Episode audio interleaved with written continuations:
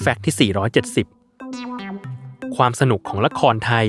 คือจะทำอย่างไรให้ผู้ชมละครอินกับตัวละครตัวนั้น แต่บางทีความอินดังกล่าวอาจส่งผลมาถึงคนที่ทำงานร่วมอยู่ในวงการเดียวกันด้วย เรื่องมันเกิดขึ้นกับละครของ e x a c t ในสมัยก่อน อย่างมารยาริษยา ฉบับปี 2541 ที่ได้ลูกเกดเมทินีกิ่งพยม และนกสินใจหงไทย มาประกบคู่กันเป็นครั้งแรก โดยเป็นละครที่ตีแผ่วงการนางแบบ ที่ได้เหล่าตัวแม่ในวงการแฟชั่นสมัยนั้น มาร่วมฉากกันอย่างคับคั่งเหตุที่รวมตัวท็อปแห่งวงการแฟชั่นเหล่านั้นมาได้ ผู้กำกับปุ้ยพระอูนจันทรศิริ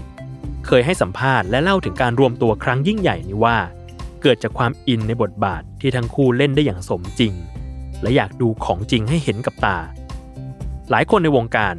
เลยมาขอเล่นเป็นตัวประกอบให้ฟรีๆเพื่อที่จะได้ดูสดๆ ก่อนผู้ชมทางบ้าน ว่าเนื้อเรื่องดำเนินไปถึงไหนแล้ว